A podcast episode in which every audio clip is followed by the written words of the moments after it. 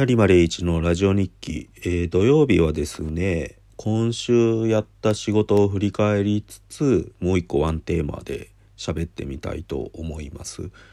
まずですね、今週のお仕事について簡単に振り返りたいと思います。リアルサウンドブックではドクターストーンについて書きました。で、リアルサウンド映画部では大豆田十和子と3人の元夫の第2話について書きました。これはですね、毎週放送終わって次の日に掲載されるって形になってまして、1話も原稿を書きました。また来週も3話について書くので、よろしかったら読んでください。あとはですね、テレビドラマクロニクル関連の原稿をいくつか書いてまして、サイズウーマンではジャニーズドラマを起点としましたテレビドラマクロニクル関連、つまり野島伸司、堤幸彦、工藤官九郎といった作家の作品にはジャニーズ俳優が出てて、出演した俳優たちの物語とそのクリエイターの物語みたいな感じですね。その相互作用によってどういう表現が生まれていったかみたいなことを書きました。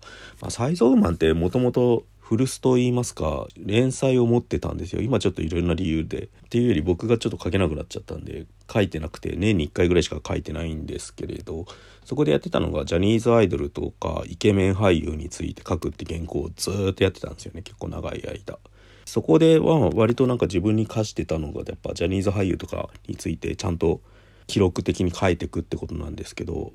僕の元々のデビュー作がテレビドラマはジャニーズものだけ見ろというすごいタイトルの評論集なんですよ。宝島写真賞から出てる。でもそこでやってることも基本的に今やってることとあんま変わんなくて、表向きは嵐とかスマップのこと書いてんだけど、それに付随する工藤官ドラマだったり金田一少年の事件簿だったりみたいなことに触れるっていう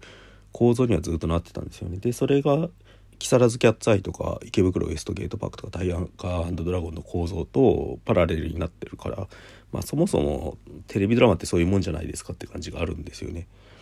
俳優をみんな見るために基本的には見るわけで、作家の名前とか脚本家とか演出家の名前で見る人って実はそんなにいないっていうか、でもそれは別に悪いことでも何でもなくて、商業媒体で物語コンテンツを出すってことはそういう表看板みたいなのは絶対必要なわけですよ。日活ロマンポルノだったらエロを出すとか、そのロボットアニメだったらおもちゃメーカーのスポンサーでしかないから、かっこいいロボットを売るためのに物語がついてくるみたいな。例えば富野義行さんとかはその構造を逆手にとって、おもちゃになるものがロボットが出てれば何やってもいいだろっていう突き放し方によってガンダムとか作ってきたわけですよね。商業的な要請がある時の方がむしろその制約を逆手にとってクリエイターが面白いことをやるってことはどのジャンルでもありまして、それがテレビドラマではジャニーズアイドル、女性アイドルもそうですけど、そういう俳優人気がまずありきってドラマの方が案外面白いことできるわけですよね。テレビドラマの企画って俳優選考で決まることが多いんですよ。このクールキムタク抑えたからなんかやってみたいな。それは結構悪いことにとして言われがちなんですよね。やっぱり企画選考で作り手が本当に作りたいものを作るべきだみたいなこと言われがちなんですけれど、僕は結構それ疑ってるんですよ。実際工藤官九郎が作ったドラマの多くは本当に永瀬くんがいるから何かやるみたいな、岡田准一君と櫻井翔君がいるから何かやるみたいなところから始まってるものがすごく多いわけですよね。作家選考って実はあんまりなくて、お題があってやるっていう。だから朝ドラなんかもそうですよね。朝ドラっていう枠があるから次が作れると言いますか、そこに自分の作家性をぶつけることでどういう表現を作っていくか。少年ジャンプも同じなんですよ。努力、友情、勝利とかバトルを入れなきゃいけないとか、どんくらいそうなのか分かんないですけど、今だったら異能バトルの要素を入れるとか、鬼を出すとか、お化けを出すとか、そういう枷がある方あって、そこに対応する形で面白いものを作っていくって方がいいものができる時もある。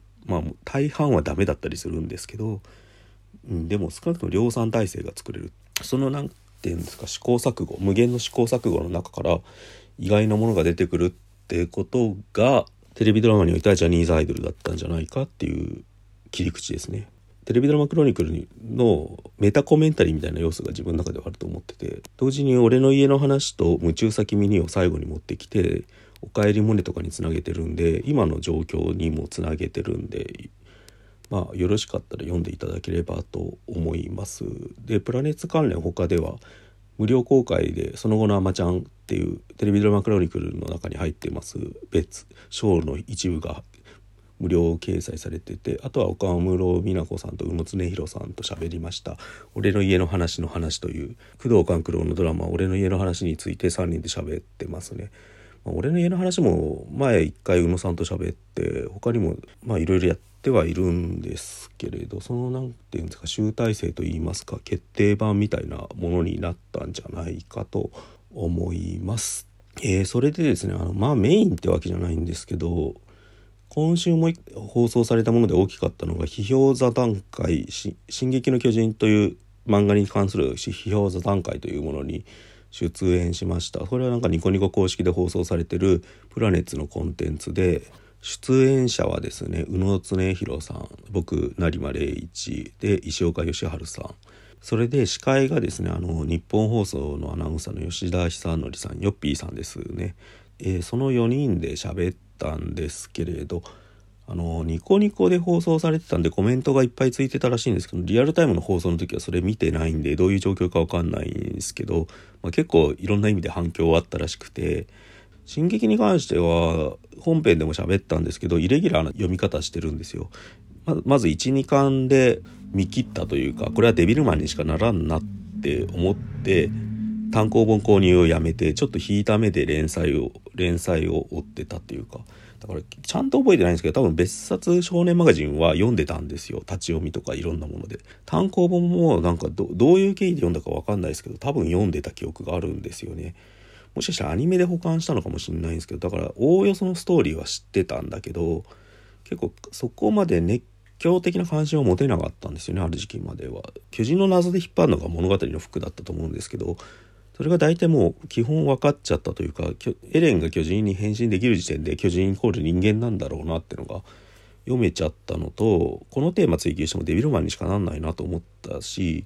あと張り巡らされた伏線に付き合うのがめんどくさいっていうか、これまともに付き合ったら結構な時間かかるなと思ったんである程度まとまったら読もうと思った感じで引いた目で見てて読んでたんですよね。で物語の流れも大体想像してた通りに進んでってだから第1部となる22巻までは割と思った通りなんだけど23巻以降が自分の思ったものと違ったんでそこからすげえ面白くなって読んでいくと逆に分かんないことがあるんで遡って買ってなかった単行本買うみたいなちょっと変則的な読み方をしちゃってるんですよね。もちろんそれでも面白かったし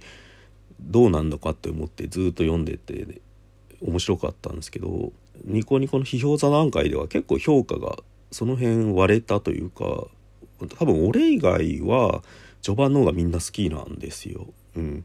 で僕だけ23巻以降が好きだけどその辺は結構あんまり触れることがちょっとできなかったんですよね。でも宇野さんが言ってるのは確かにそうだなと思ってて、やっぱ Netflix のよくできた海外ドラマみたいだなっていうのがなんかそこでは言わなかったけどゲームオブスローンズとかの感じっていうか、Netflix とか HBO とかの逆に言うとその水準までも日本の漫画が持ってけたってことは評価していいと思うんですけど、でももうちょいその初期にあったプリミティブな力を生かす方向もあったんじゃないかって言われたら確かにそうだなと思いつつも、元々の期待値が多分俺そんなに進撃に対してなかったんでここまでやれりゃ上等じゃねみたいな気持ちもありますね。ただ自分なりに最終話に対する思いみたいのはちょっと不満というかもっとこうしたらいいんじゃないかとかここ矛盾なんじゃないかとかあります。あと同時にそれは限定の方で喋ったんですけどこういう解釈ができるんじゃないかみたいな言い方もしましたね。それは今度多分また最終巻出たらレビュー書くと思うんでその時にちょっと喋りたいと思います。でそれと別にですね多分自分の割り当てというか言うべきだったことでちゃんと言えてなかったのが進撃の巨人が少年ジャンプに与えた影響なんですよね。それ本編では多分チェーンソーマンを引き合いにして少しは喋れたんですけど実はもっと参照できる作品がいっぱいあったんだけど、ああいうのって生放送で結構その場の勢いで流れで喋ってしまうので言えない時は言えないというか流れちゃったっていうかでそれはやっぱりここでちょっと一回補足しときたいなと思うんで次の章では進撃がジャンプに与えた影響について喋ってみたいと思います。